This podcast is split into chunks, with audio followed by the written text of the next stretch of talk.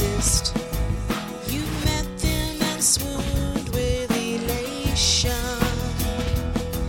They took you to Pluto and... You're listening to the E S P, the European Skeptics Podcast, an independent weekly show in support of European level actions within the skeptical movement.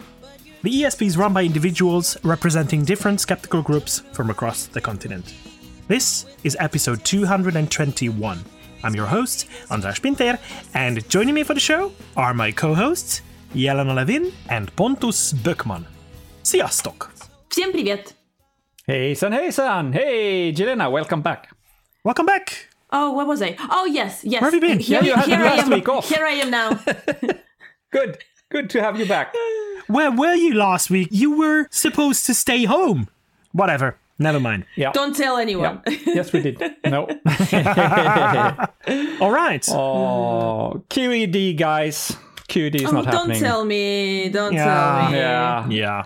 Not a big surprise, of course. You weren't supposed to come anyway. Yeah, that's true. Well, Jelena wasn't. Well, yeah, but why couldn't they? Why couldn't they do it online? Like uh, anyway. Yeah, I, maybe they'll do something online. I don't know, but uh, I have not heard anything about that. But uh, I think one of the greatest thing with Q E D is to meet all the people. Yes, I so know, online wouldn't be Q E D. Yeah, yeah. I think it would have a bit of an appeal as well. Uh, definitely with uh, with the content, it would be great, mm. but mm. it would definitely not be the same. And they. In the announcement that they made on their website, hmm. uh, they did specifically say that that that one of the strengths of Q E D yeah. is the participants uh, socializing. Yeah. Yeah. And uh, they the other thing that they specifically said is that they would not be doing uh, an alternative Q E D just as last year. Hmm. So I don't know if it means that not even a single online video will be will be done or anything of that sort. But wow. It's quite a shame, and uh, especially that you and I, Pontus, we already have booked our accommodation. Yes, but you I, can I, I, you can cancel, right? I mean, I, I have cancelled now. As soon as I get my money back, uh, András, you'll get your share. Oh, good. I think it's a shame, but I do applaud the organising committee for their healthy and responsible attitude towards this whole yeah. thing. Yeah, of course. I'm pretty sure that they put it to a very lengthy and careful consideration, and uh, then they, they made, I think, the right decision. Yes, of course. I didn't expect uh, anything else, unfortunately. Yeah, I think for a while we've been we've yeah. been expecting this to happen. All right.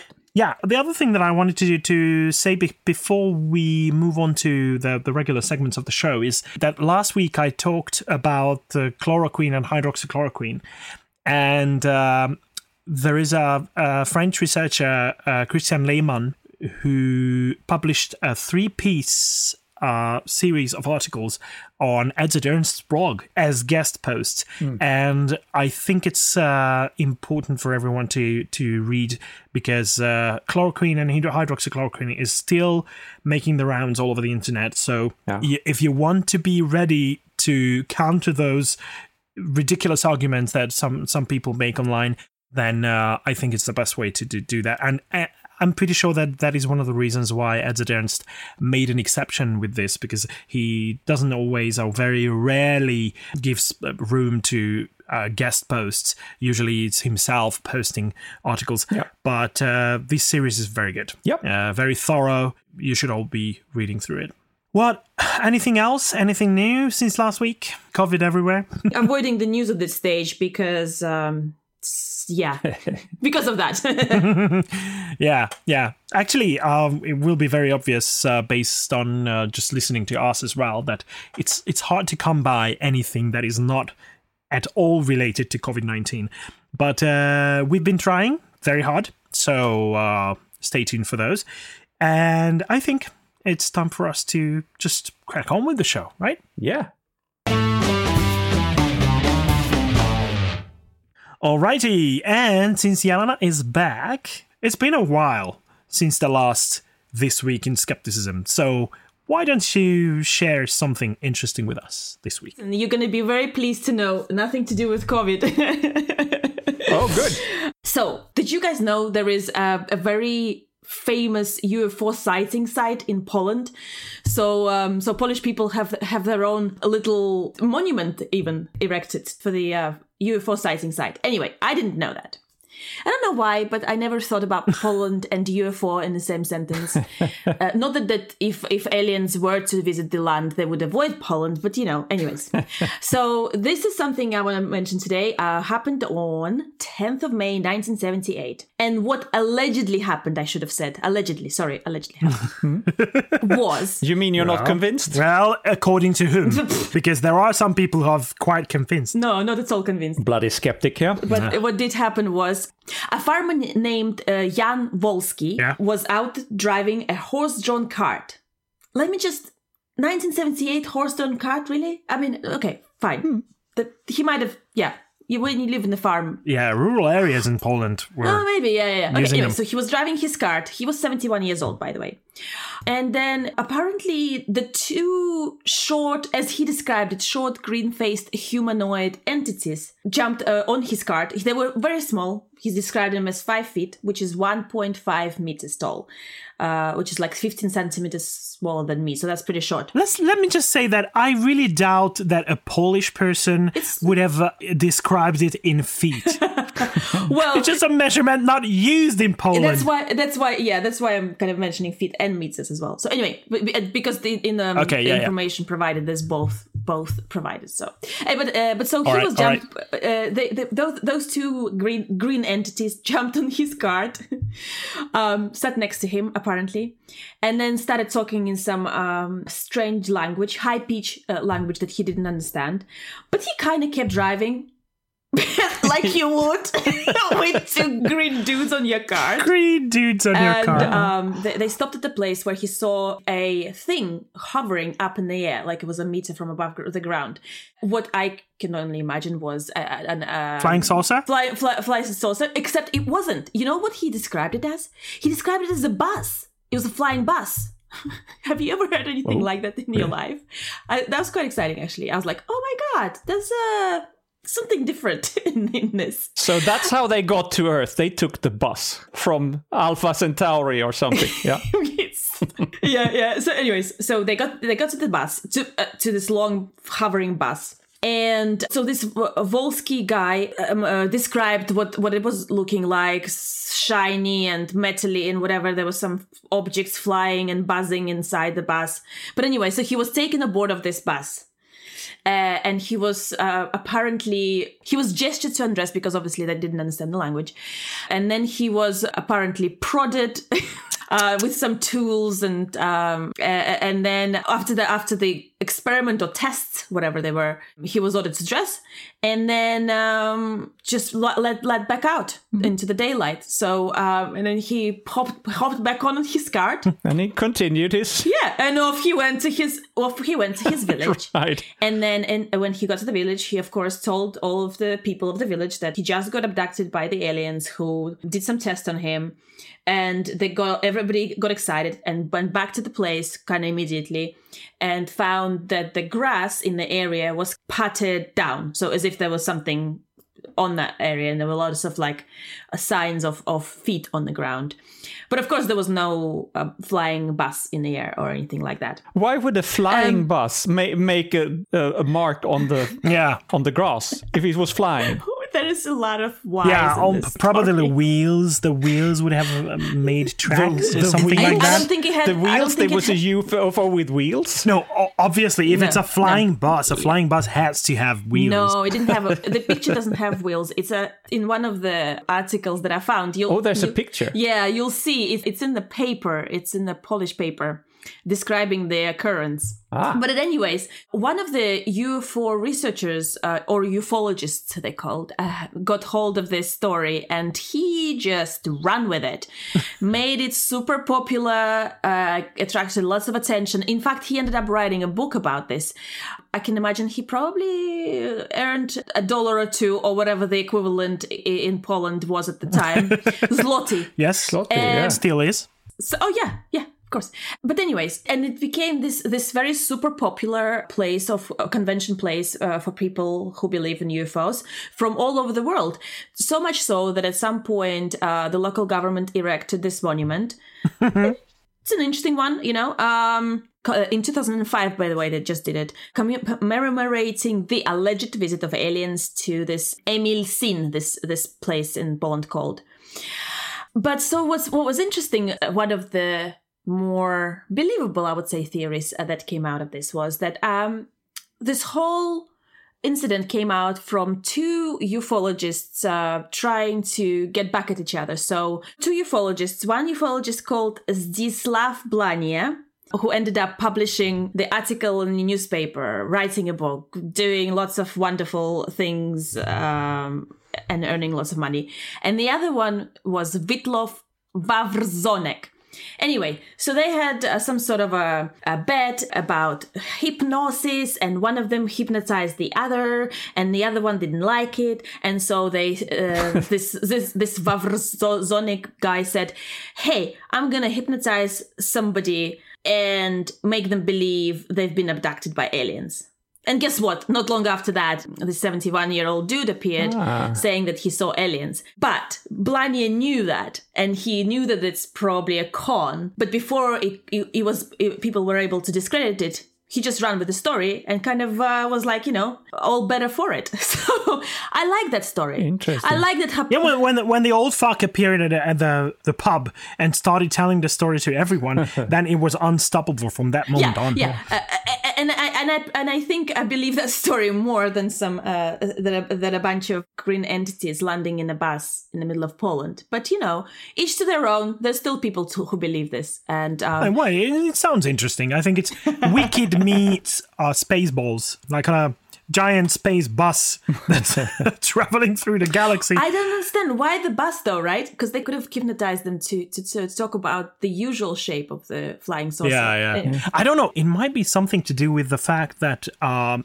do you remember Spaceballs with uh, John Candy and Mel Brooks? Yeah, and, and Mel Brooks, yes, and uh, Bill Pullman. I didn't. Yeah, I don't think I watched it. Anyway, John Candy mm-hmm. was part Polish. Oh, by the way, I see uh, a pattern here. Yeah, the problem is that I. Th- I think the movie was a bit uh, later than nineteen seventy-eight, um, mm. but um, not not sure about that. Probably probably eighty-seven or something. Okay. Yeah, I tell you what, a lot of Polish people are really proud of that, that they have their own alien visit. Yeah. So uh, you can't take that away from them. And, and who knows? It could have been uh, Mel Brooks uh, taking the idea of uh, space bus based on a true from story. From that incident, based on a true story. But, but, but yeah. I'm telling you, this bus picture is worth a hundred words. Yeah, it, it actually doesn't even look like a bus. It looks like a box with a window. Anyway, you'll see what I mean. All right. Well, thank you very much, Jelena. All right. Thank you very much. Nice stories there. And we're moving on to that very exciting moment when Pontus starts poking the Pope again. Scandal. Yep. All right. So uh, remember when Francis, I think it was about a month ago, he instructed the local diocese in Rome to keep a few churches open, which I've said at the time is against all logic and against what had been announced by the local bishop. Uh, actually, that's not right, for, because... Technically, the Pope is the Bishop of Rome, but he has delegated it to another guy. Anyway, I pointed out at the time that was even worse than keeping all the churches open, because this meant that they only had a few remaining open churches where everybody would be crowded up. So, so um, mm. not a good idea. And it seems like Frankie has come around and realized that he was wrong. He listened to you, Pontus. He, I'm sure he listens every week.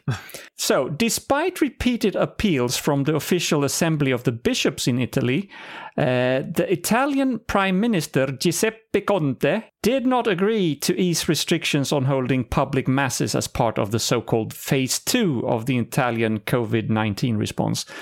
And when that didn't happen, the bishops put out a testy note stating that, quote, the Italian bishops cannot accept seeing the exercise of freedom of worship compromised, end quote. And one Italian bishop, Giovanni Dercole, issued a video message in which he declared, quote, this is a dictatorship to impede access to worship, which is one of our fundamental freedoms. But here's where Frankie comes in. He came back a few days later in one of his uh, online prayers, uh, by and he mentioned the phase two, and he he was calling for, quote, prudence and obedience, end quote, clearly referring to do what you're told.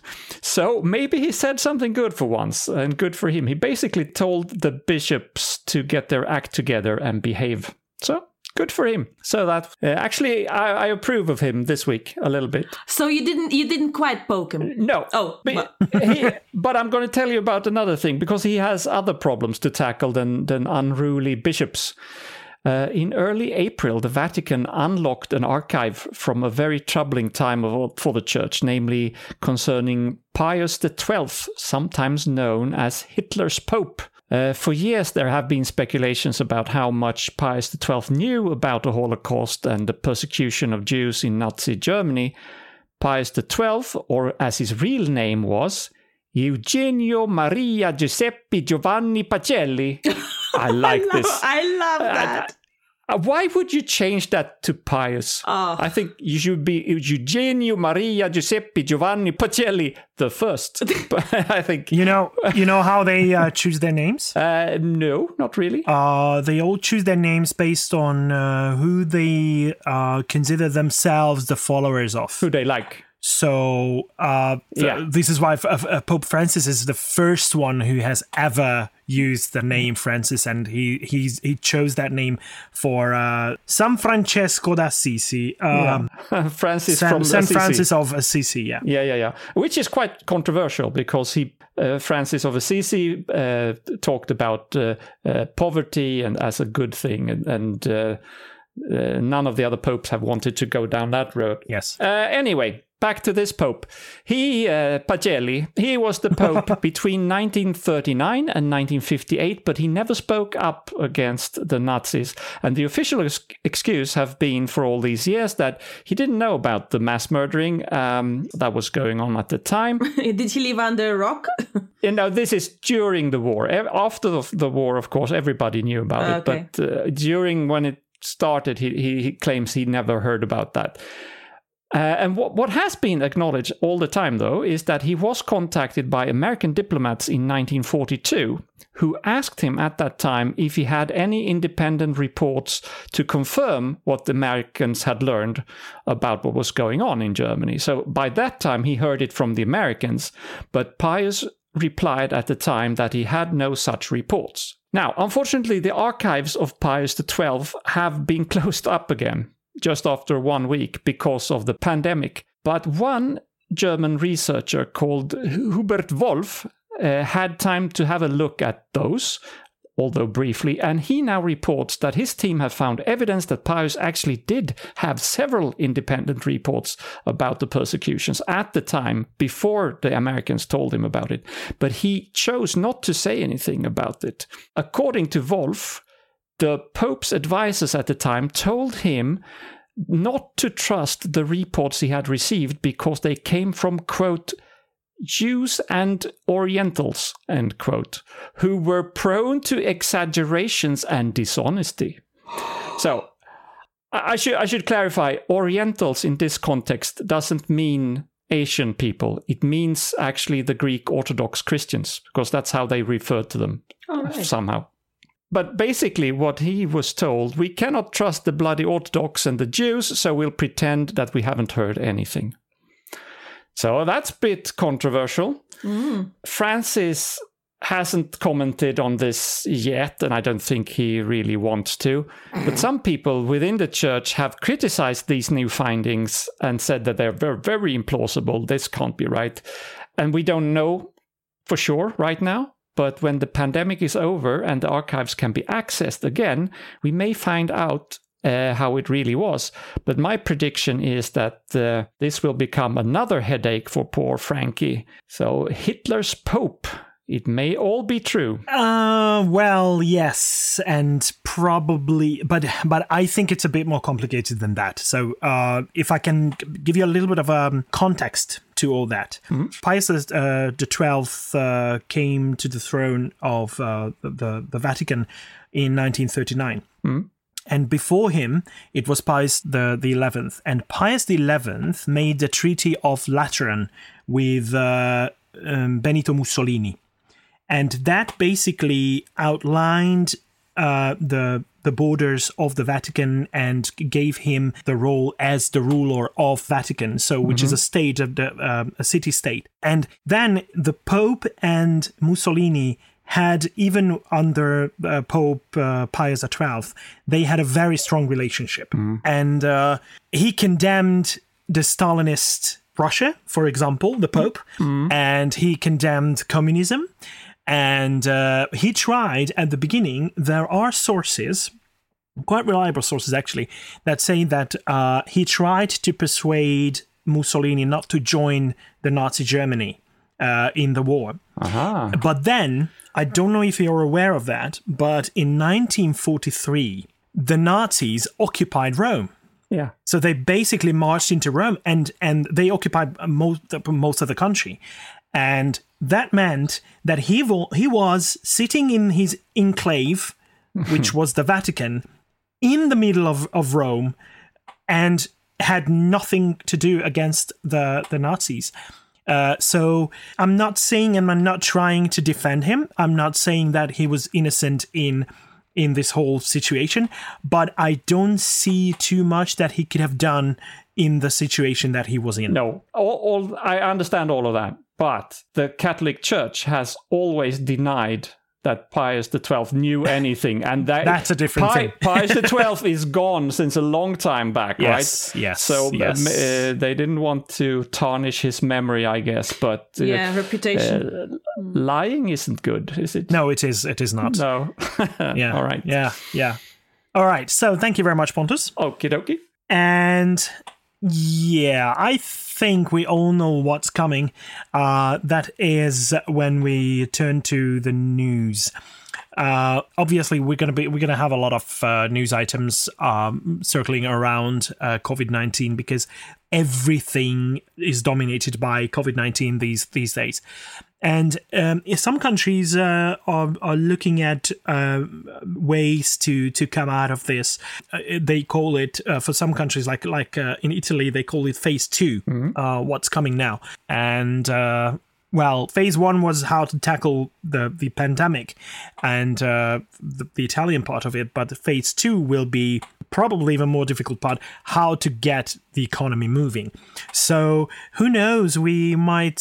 end up seeing um, Sweden as the great example in the end mm. of how not to ruin your economy while trying to tackle the virus. Yeah, could be. So we'll see. We'll see what the outcomes will be. But we definitely have a lot of fake news. We have a lot of uh, myth and misinformation uh, making the rounds. So I do think we have a lot to talk about. I have a bit of fake news for you all to start the show off with. And um, it is about actually a vaccination trial that is happening in Oxford University in England. Um, there's a lot of vaccination trials for COVID uh, happening all around the world. Yeah. And uh, apparently the fake news circulated that one of the scientists who was the first one to volunteer to be the uh, participant of this trial, her name is Doctor Elisa Granato, died the day after she uh, participated in the trial. Well, that was all a lot of bollocks. She is uh, alive and well and didn't die. And her Twitter now states uh, very funnily, I, I think it's very funny, Doctor Elisa Granato, one hundred percent alive. um, but are, are is it isn't that because because they they're not supposed to tweet or contact the outside world while the trial is going on? So isn't that the only thing that she could do? That, that she could not could not update her, she couldn't the even, Twitter. She could never refute her own death. she she actually had a conversation with somebody um, two days after her death was announced on Skype, and then this conversation video was posted on on pe- for people to see, and to, as if to say, "Look, she's fine, nothing happened." But it's it's just so unhelpful, right? Anyways, yeah. The University of Oxford uh, since then came out with the following statement, and I quote. quote, "We are aware there have been a, and will be rumors and false reports about the progress of the trial. We urge people not to give these any credibility and not to ca- circulate them. We will not be offering a running commentary about the trial, but all official updates will appear on this site." End of quote. I mean, it's obvious what they're saying. Of course, nobody's going to be like holding people's hands and saying, and today we did this and then we did that, but like just don't say that people are dead when they're not bloody dead. But also like um this this is I know that um I've heard a lot about the um uh, troll farms and people just generating this uh, controversy for the sake of clicks, so uh-huh. I don't know if it's going to help anything, this statement, yeah. but um, just don't don't believe this crap, basically.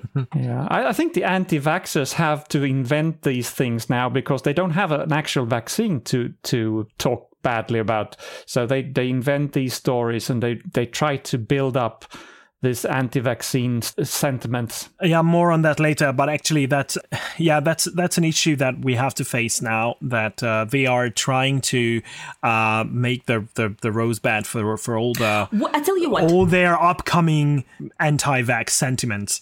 So they're setting the table up. When the vaccines are out for COVID nineteen, the all of the active anti-vaxxers can fuck off. They don't have to have them. They can just. Skip no. the vaccines. Yeah. I'll, I'll be happy with that. That's a good idea. We we don't need the ninety-five percent uh, vaccination coverage that we do with measles, probably around sixty or something. Exactly. So we can exclude them. They don't have to have it. Don't come over. We don't care. Yeah. Good. Oh, well. All yeah. right. We're so nice. Aren't we supposed to be nice? Actually, just, just one thing that I wanted to say that about this uh, trial and uh, the anti-vax sentiment and all that madness going on. Um, I think it's very well summed up by Stephen Novella on uh, Neurological uh, blog. I really love that when he says that we're going to science the shit out of this virus. This is in the, in the history of um, large-scale epidemics and pandemics, it is the most studied virus and the most studied epidemic. There are st- thousands of ongoing trials and ongoing studies uh, with this, which is amazing. I cannot emphasize this enough, how much in awe I am about this. And the other the other part that he he talks about is how that our mental difficulties with uh, just wrapping our heads around this and how psychologically speaking we are suffering, and that controls us and that makes us say and do stupid stuff uh, and that hinders that progress that science is supposed to bring about. So yeah, that's. I think it's worth reading, so uh, definitely we'll include uh, the links on the show notes. Okie dokie. I have a follow-up from last week. Uh, I gave YouTube a hard time last week for allowing David Icke to continue to spread dangerous nonsense about how five G causes COVID nineteen and other stupid things. Among other things, he also claimed that a Jewish group was behind the virus, of which course. Is appalling to say.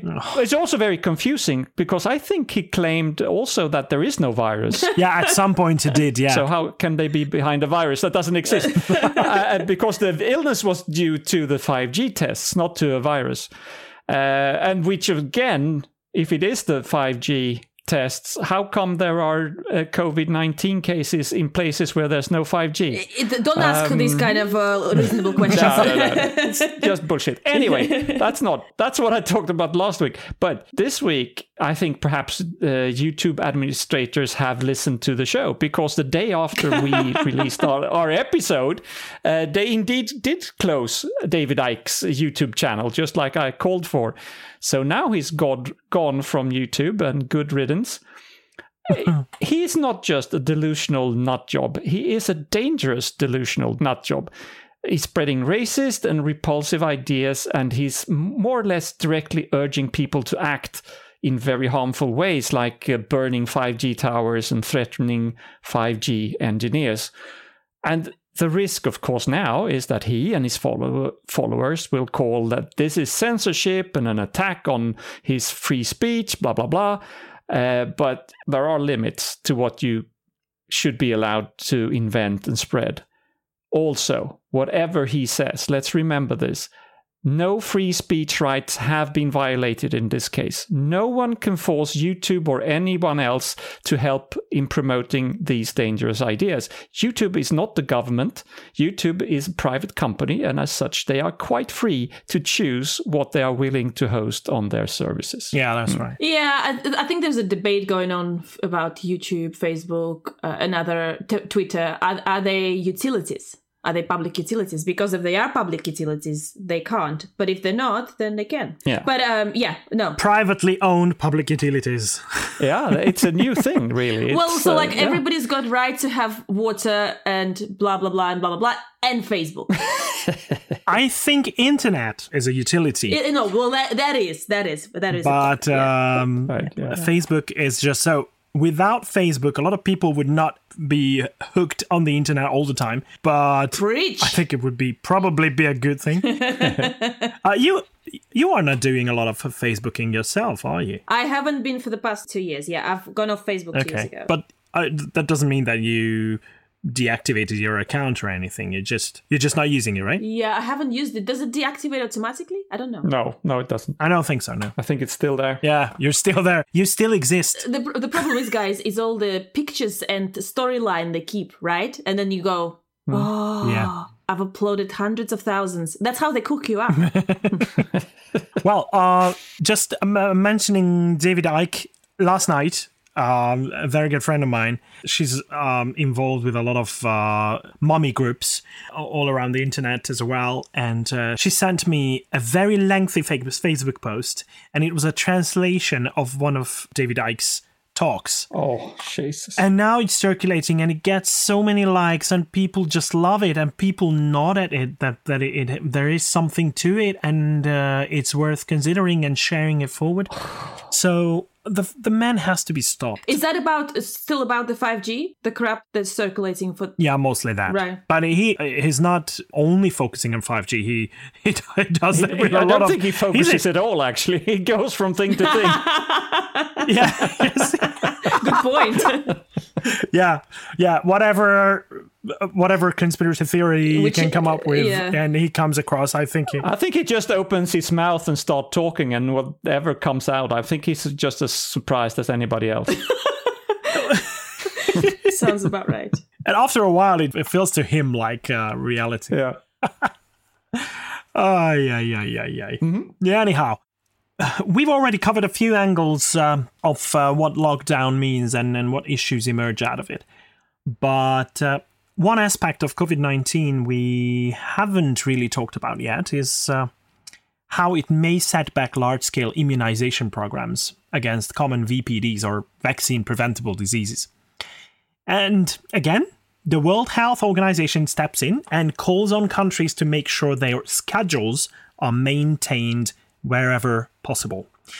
The Office for the Europe region published an article on their website on the twenty-seventh of April pointing out that when the pandemic hit Europe, especially Italy, a large-scale repurposing of medical personnel because of the ever-growing demand for healthcare services meant that most of those working with infectious diseases, and especially immunization, were forced to work with COVID nineteen patients. Mm. So they could not have fulfilled their duties as usual in administering the jabs. Right. And when the lockdown came, it really made things worse in that regard, because the people they would have had to administer the jabs to had to stay at home. Mm. So they had no chance of meeting at all. Uh, while in some parts of Italy, the immunization programs were attempted to go unaltered, in the region of Lombardy, that was the worst hit part of the country, regional authorities advised routine vaccinations to be temporarily suspended back in February. Since then, the services have been fully resumed, and now they're playing catch-up, actually, because some parts of the country have not been reached yet. Luckily for Italy, however, the W H O's European Office for Investment for Health and Development is situated in Venice, mm. and they are providing direct expert support to the country's fight against COVID nineteen, but will be in the front line regarding Italy's turning back to the routine immunization schedules as well. which is, I have to remind you, was a fragile thing anyway. Yeah. You may remember how strong the opposition was when they announced they made mm-hmm. the measles vaccination compulsory yeah, to yeah. avoid further escalation of the outbreaks, right? Mm. So there were actually people out in the street demonstrating against this and demanding hearings and demanding that they get the choice about their uh, children's vaccination schedules. Now, this immunization situation varies across Europe, but some countries, as we have been reporting in the last few years, have been struggling to clean up the mess caused by vaccine-preventable diseases that popped up here and there, basically everywhere across Europe. Mm. In the last few years, we've seen a couple of outbreaks, especially of measles, that shook some of the countries in Europe. That Pontus relentlessly reported on. Oh, yeah. we oh, For a long time, it was almost almost as frequent as our, our COVID nineteen updates. Yeah. It, actually, I've, I have looked into it a little bit, but it's, it's the short story is it's getting better, uh, much better, the measles yeah. outbreaks, but we will come back up to that on another thing, I think. Yeah, I think so. So basically, we don't hear too much about those situations now because everything seems to be overshadowed hmm. by COVID nineteen and the healthcare systems are massively overwhelmed anyway. But those V P Ds, the vaccine-preventable diseases, don't just sit around waiting for the novel coronavirus to finish its rounds. They are present. They are a threat. Yeah, exactly. Yeah. And we can only imagine what it would be like to see a large outbreak of measles mm. in the middle of this pandemic. Mm, mm, mm-hmm. Yeah, yeah. Or any other uh, vaccine-preventable disease. This is like at the back of my mind because I, I was aware of the shortage of the uh, routine immunization for a while. I'm like, shit, are we heading towards this um, yeah. situation where yeah. everything hits the fan and then... Yeah, yeah, yeah. I yeah. don't know. But in the short term, a lot of the things we're doing to stop the spread of COVID nineteen also stops the other diseases. As long as we're in lockdown and, and wash our hands and stuff, uh, then that helps as well. But... only until we stop doing that and we go out on the streets again and then and nobody's immunized and blah, blah, blah. Yeah. Could be bad. Exactly. Well, maybe, maybe solution is to never go out again. Hmm. Ah.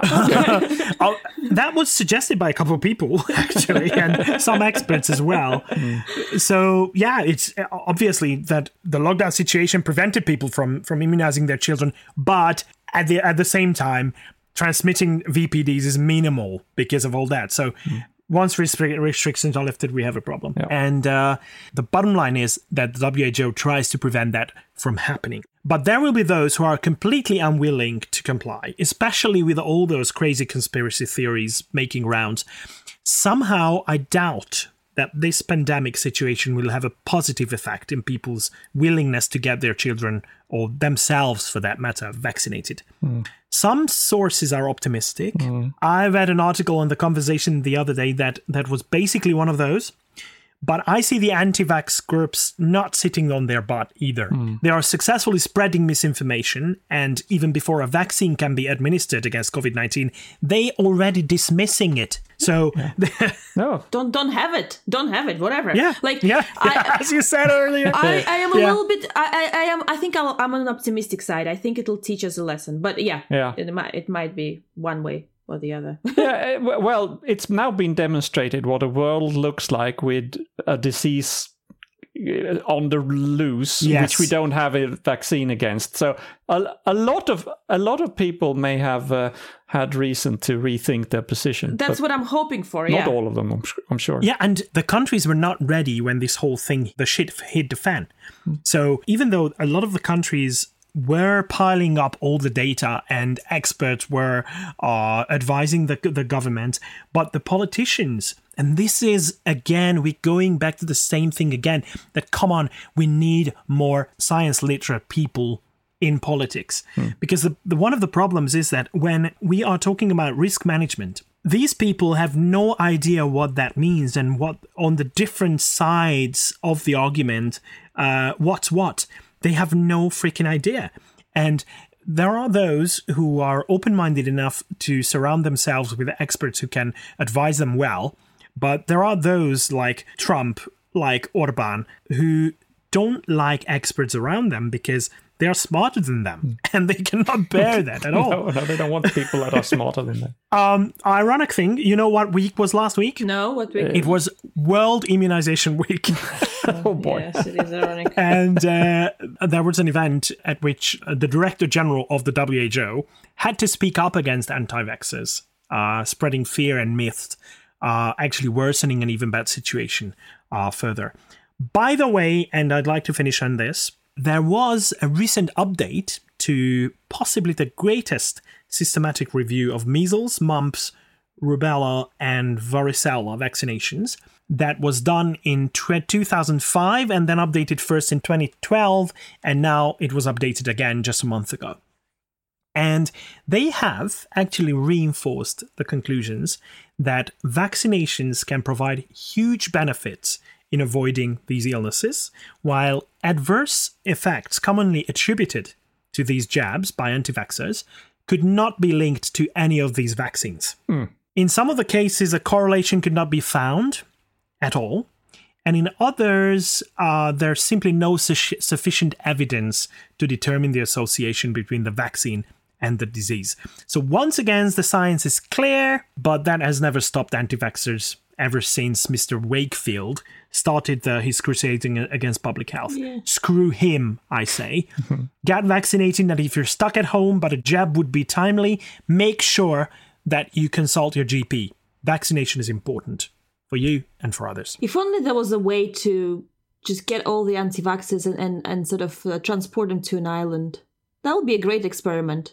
And see how the, that society progresses versus the vaccinated people. Mm-hmm. Anyway. Uh, so so you know how you start your day and you know the sun is out and you can go out. We here in Seattle we can go out and enjoy sun. So you think that life is not that bad, and then you read the article about Spanish beaches being sprayed with bleach and you go, that's not acceptable. This is completely... Who done it? I, I actually thought it was a piece of fake news, thinking maybe Trump has something to do with it. I don't know. But it's actually happened. I'm so sad.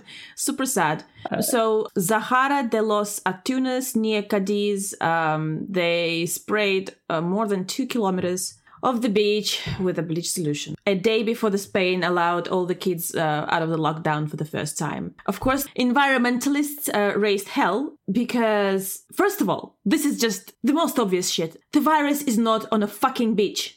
It's on a person. And it transmits to a person. Anyway, doesn't matter. It's on a beach. It's on a beach. On a beach, not on a beach. Yeah, all right.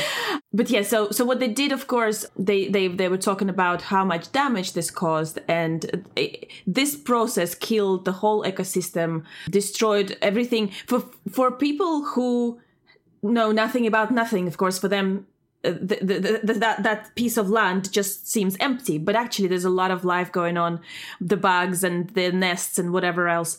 So that's all gone now. Yeah. Congratulations, by the way. But um, you know, it must have been a Trump-like situation. It's like insane. Someone someone read an article about the bleaching of the coral, the coral bleachings, and he said and.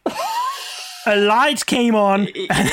Said, that's the solution. I don't even know what the hell was running through their minds. But apparently the local official, Agustin Conejo, admitted it was a wrong move. No. You think? No. Yeah. And But he didn't resign?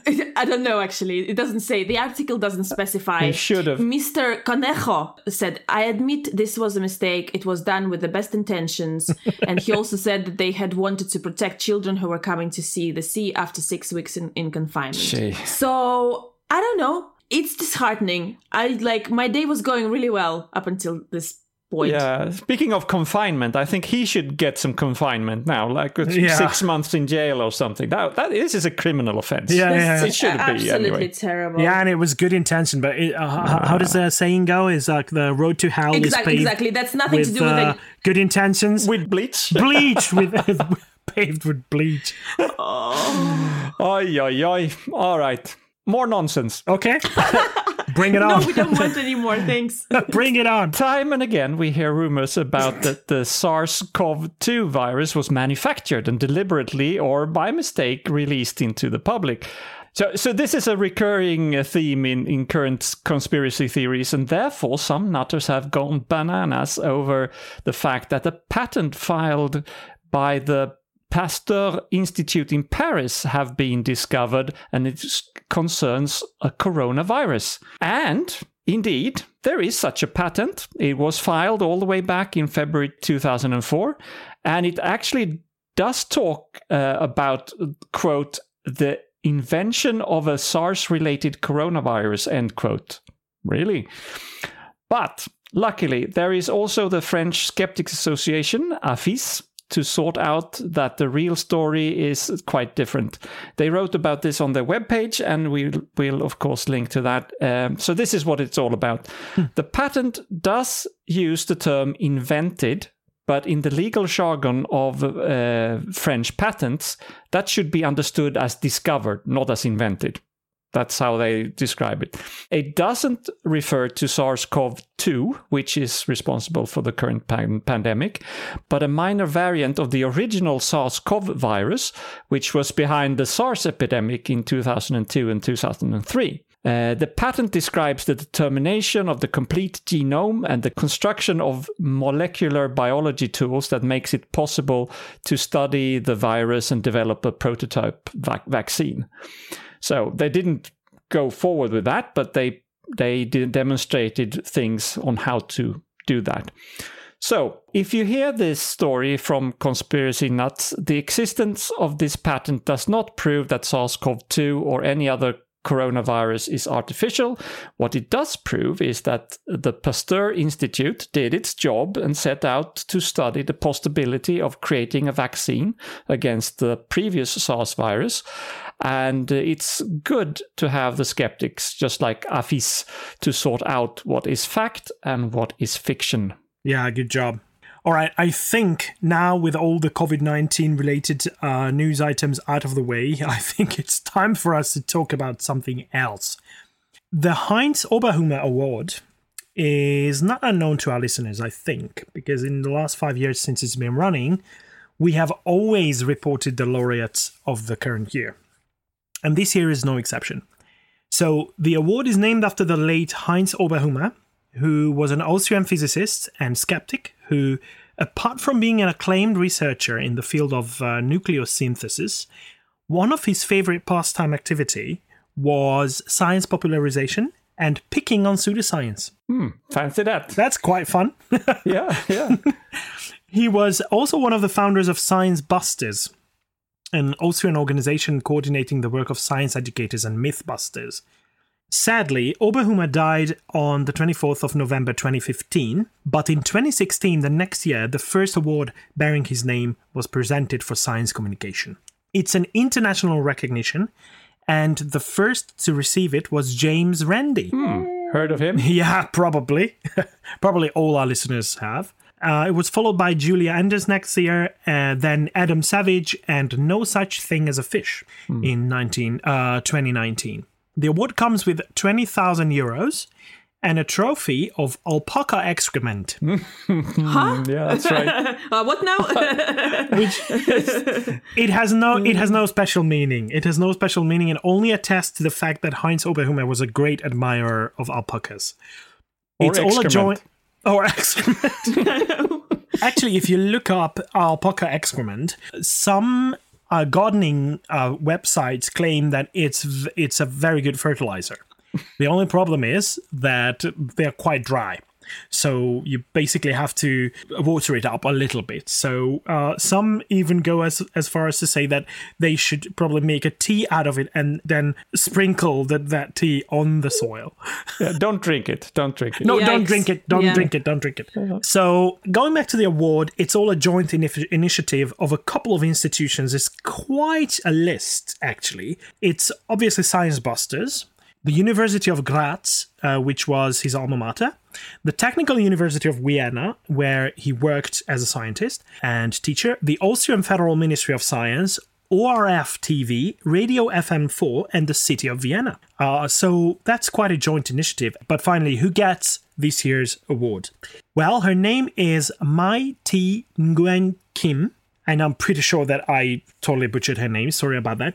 She's a German chemist, Uh, science journalist and edutainer who produces the award-winning YouTube channel My Lab. She has an impressive research career going on, uh, while she's also incredibly successful as a science communicator.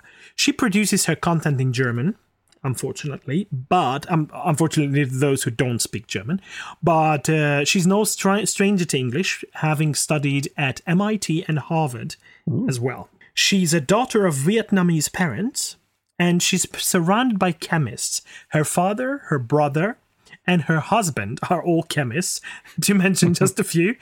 She seems to be a lovely character as well as a brilliant communicator who can talk about stuff in an engaging and easily digestible fashion. And she's being praised for that as well, uh, very widely. And this is one of the reasons um, in the interpretation given as uh, why she was given the award. Mm. The award ceremony will take place in Vienna City Hall, which I have to say is a mind-blowingly beautiful building. If you haven't seen it, go and see it as soon as you can.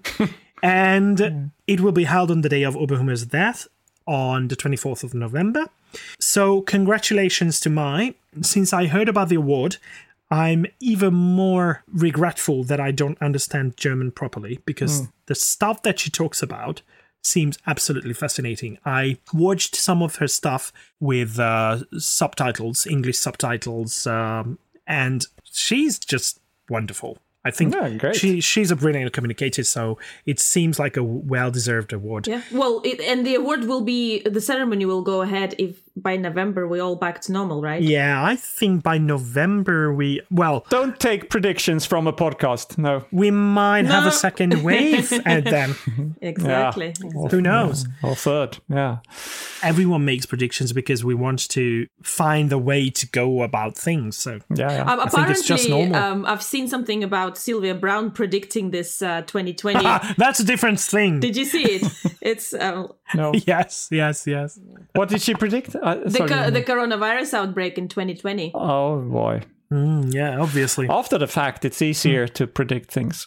All right, I have another uh, short follow-up, non-coronavirus uh, related. Praise be for that. From um, episode two thousand, two thousand, from episode two thousand. Whew. It's from the future.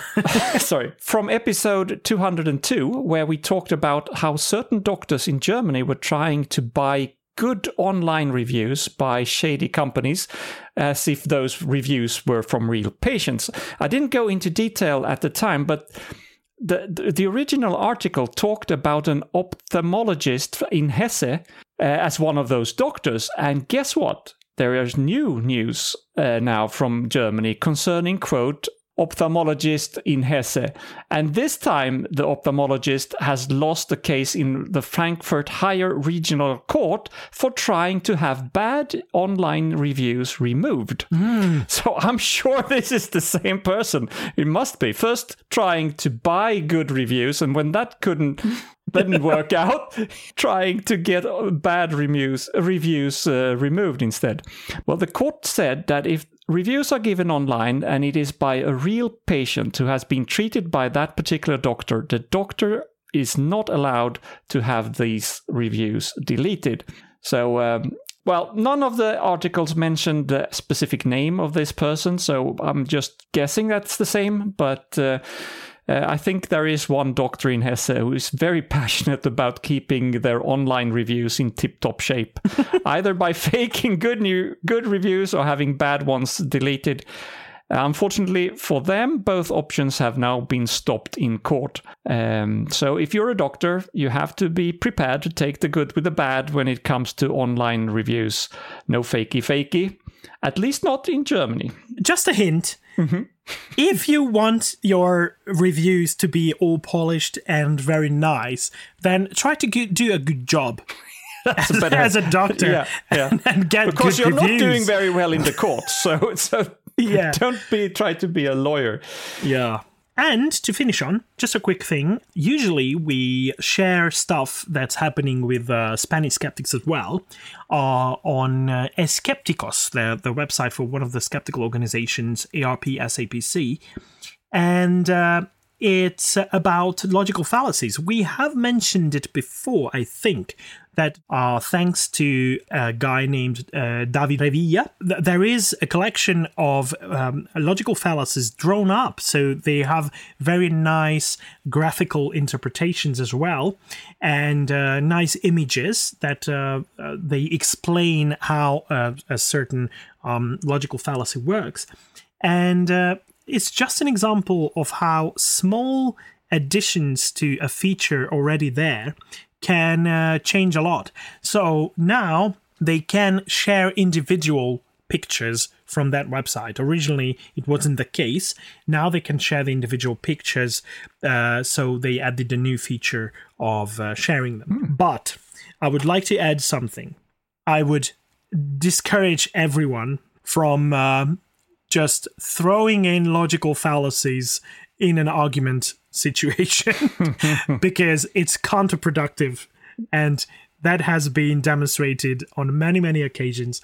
And I still have friends, uh, mostly atheists, who argue in that way. So I, when I, whenever I no, don't do that. Post something about God, those athe- atheist friends of mine, they are quick to just jump right at the logical fallacies applied by the other side and uh, and throw in those links. Your logical fallacy is .com, or oh. I, I don't know what, what it is.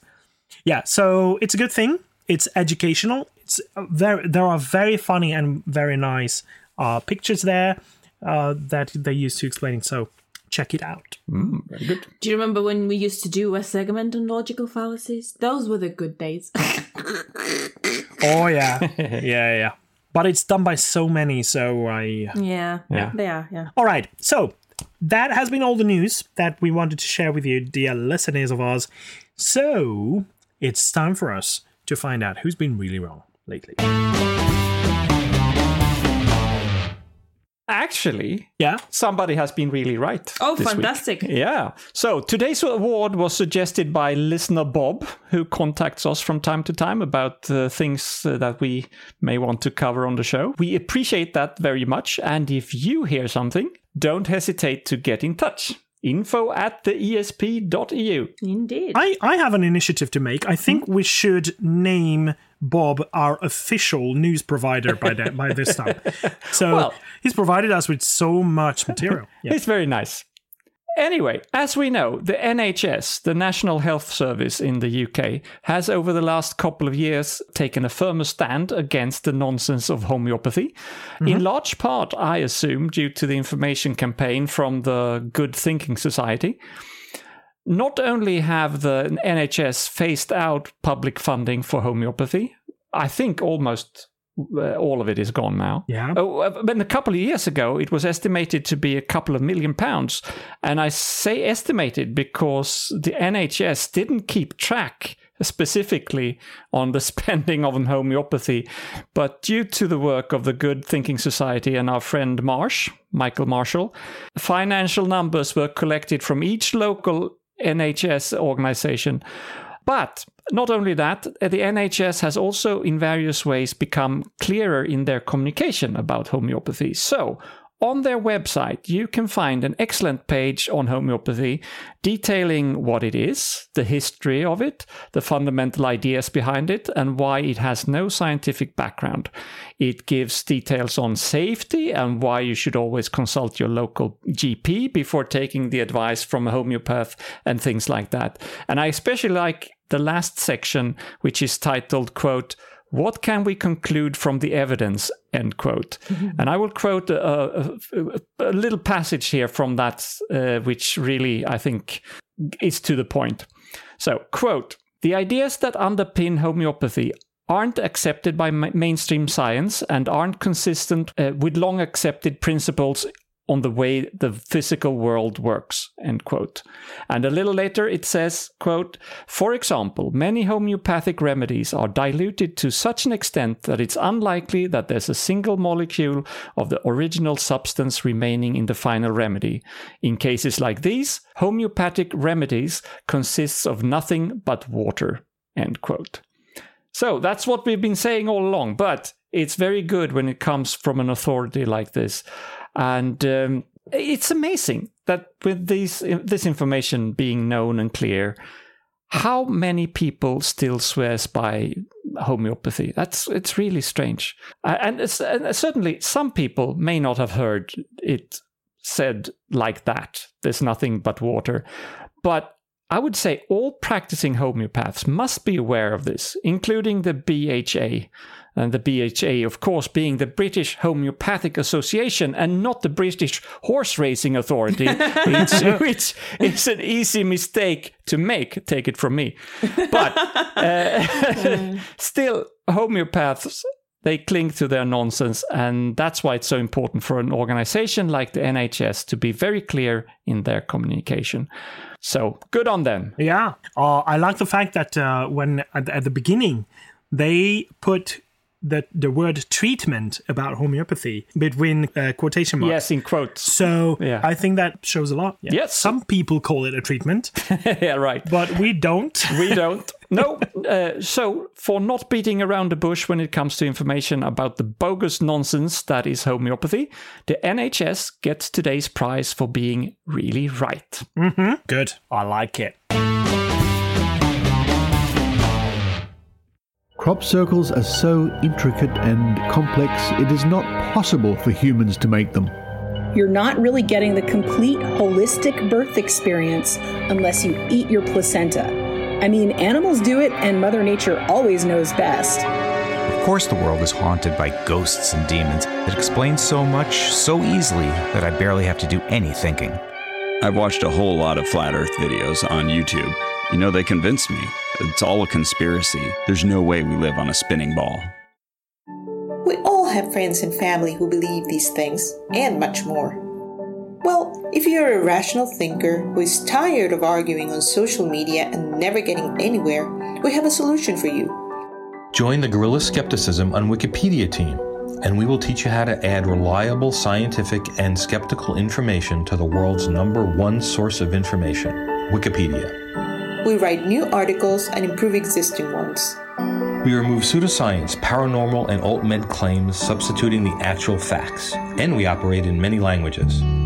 We've already reached tens of millions of people searching for information, but as you can imagine, we can never do enough. So please join us. All you need is a P C and the desire to help educate the planet. In fact, you'll be educating the world while you sleep. Contact us at g s o w team at gmail dot com. Guerrilla Skepticism. The time is now. Music by purple planet dot com. All right. So I think we are nearly at the end of the show. That means that all we need to finish on is a quote. Have you got something for us, Jelena? I do. So today's quote is from Thomas Henry Huxley. Mm. Huxley, Darwin's bulldog. Nice. Woof, woof. Yeah, he was an English biologist and anthropologist specializing in comparative anatomy. He said, "The known is finite, the unknown infinite. Intellectually, we stand on an islet in the midst of illimitable ocean of inexplicability. Our business in every generation is to reclaim a little more land, to add something to the extent and the solidity of our possessions." Ooh, very poetic. It is very poetic. Yeah. Yeah. Reclaiming a little more land. That... No, sorry. He was a very um, yeah. eloquent p- person, and uh, that's why we call him Darwin's bulldog. He was very good in arguing for Darwin's position. Yeah. And by reclaiming a little more land, I think he uh, mostly refers to God losing a little bit of land and ground, and uh, science gaining more and more ground. Correct. And take it away from yeah. God. So uh, he was an, an avid proponent of the idea of the God of the gaps. Yep. And uh, he was. he was very enthusiastic about science filling in those gaps. Yep. And hmm. pushing out God. Good man. Good man. And he he was a because he was specializing in comparative anatomy. He knew exactly what Darwin was talking about mm. when when he was finding those similarities and finding those lineages in uh, the, the the history of uh, species. So he knew exactly what what was going on. All right. All right. Thank you very much, Jelena. Alrighty. And thanks to both of you for joining me today, Jelena and Pontus. Thanks, guys. Thank you, thank you. It's been fun. Yes, it has. Doing this together again. And thanks to our listeners, as usual, for tuning in. Please keep doing so. And until next week, goodbye. Paka paka. Hejdå. Vislav.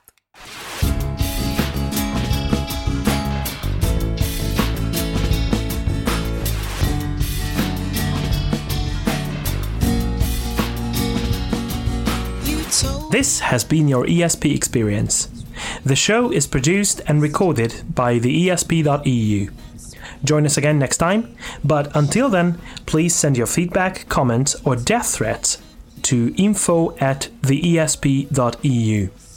We would also love to hear your ideas and suggestions regarding future episodes, as well as news from your country of residence that might interest others across the continent.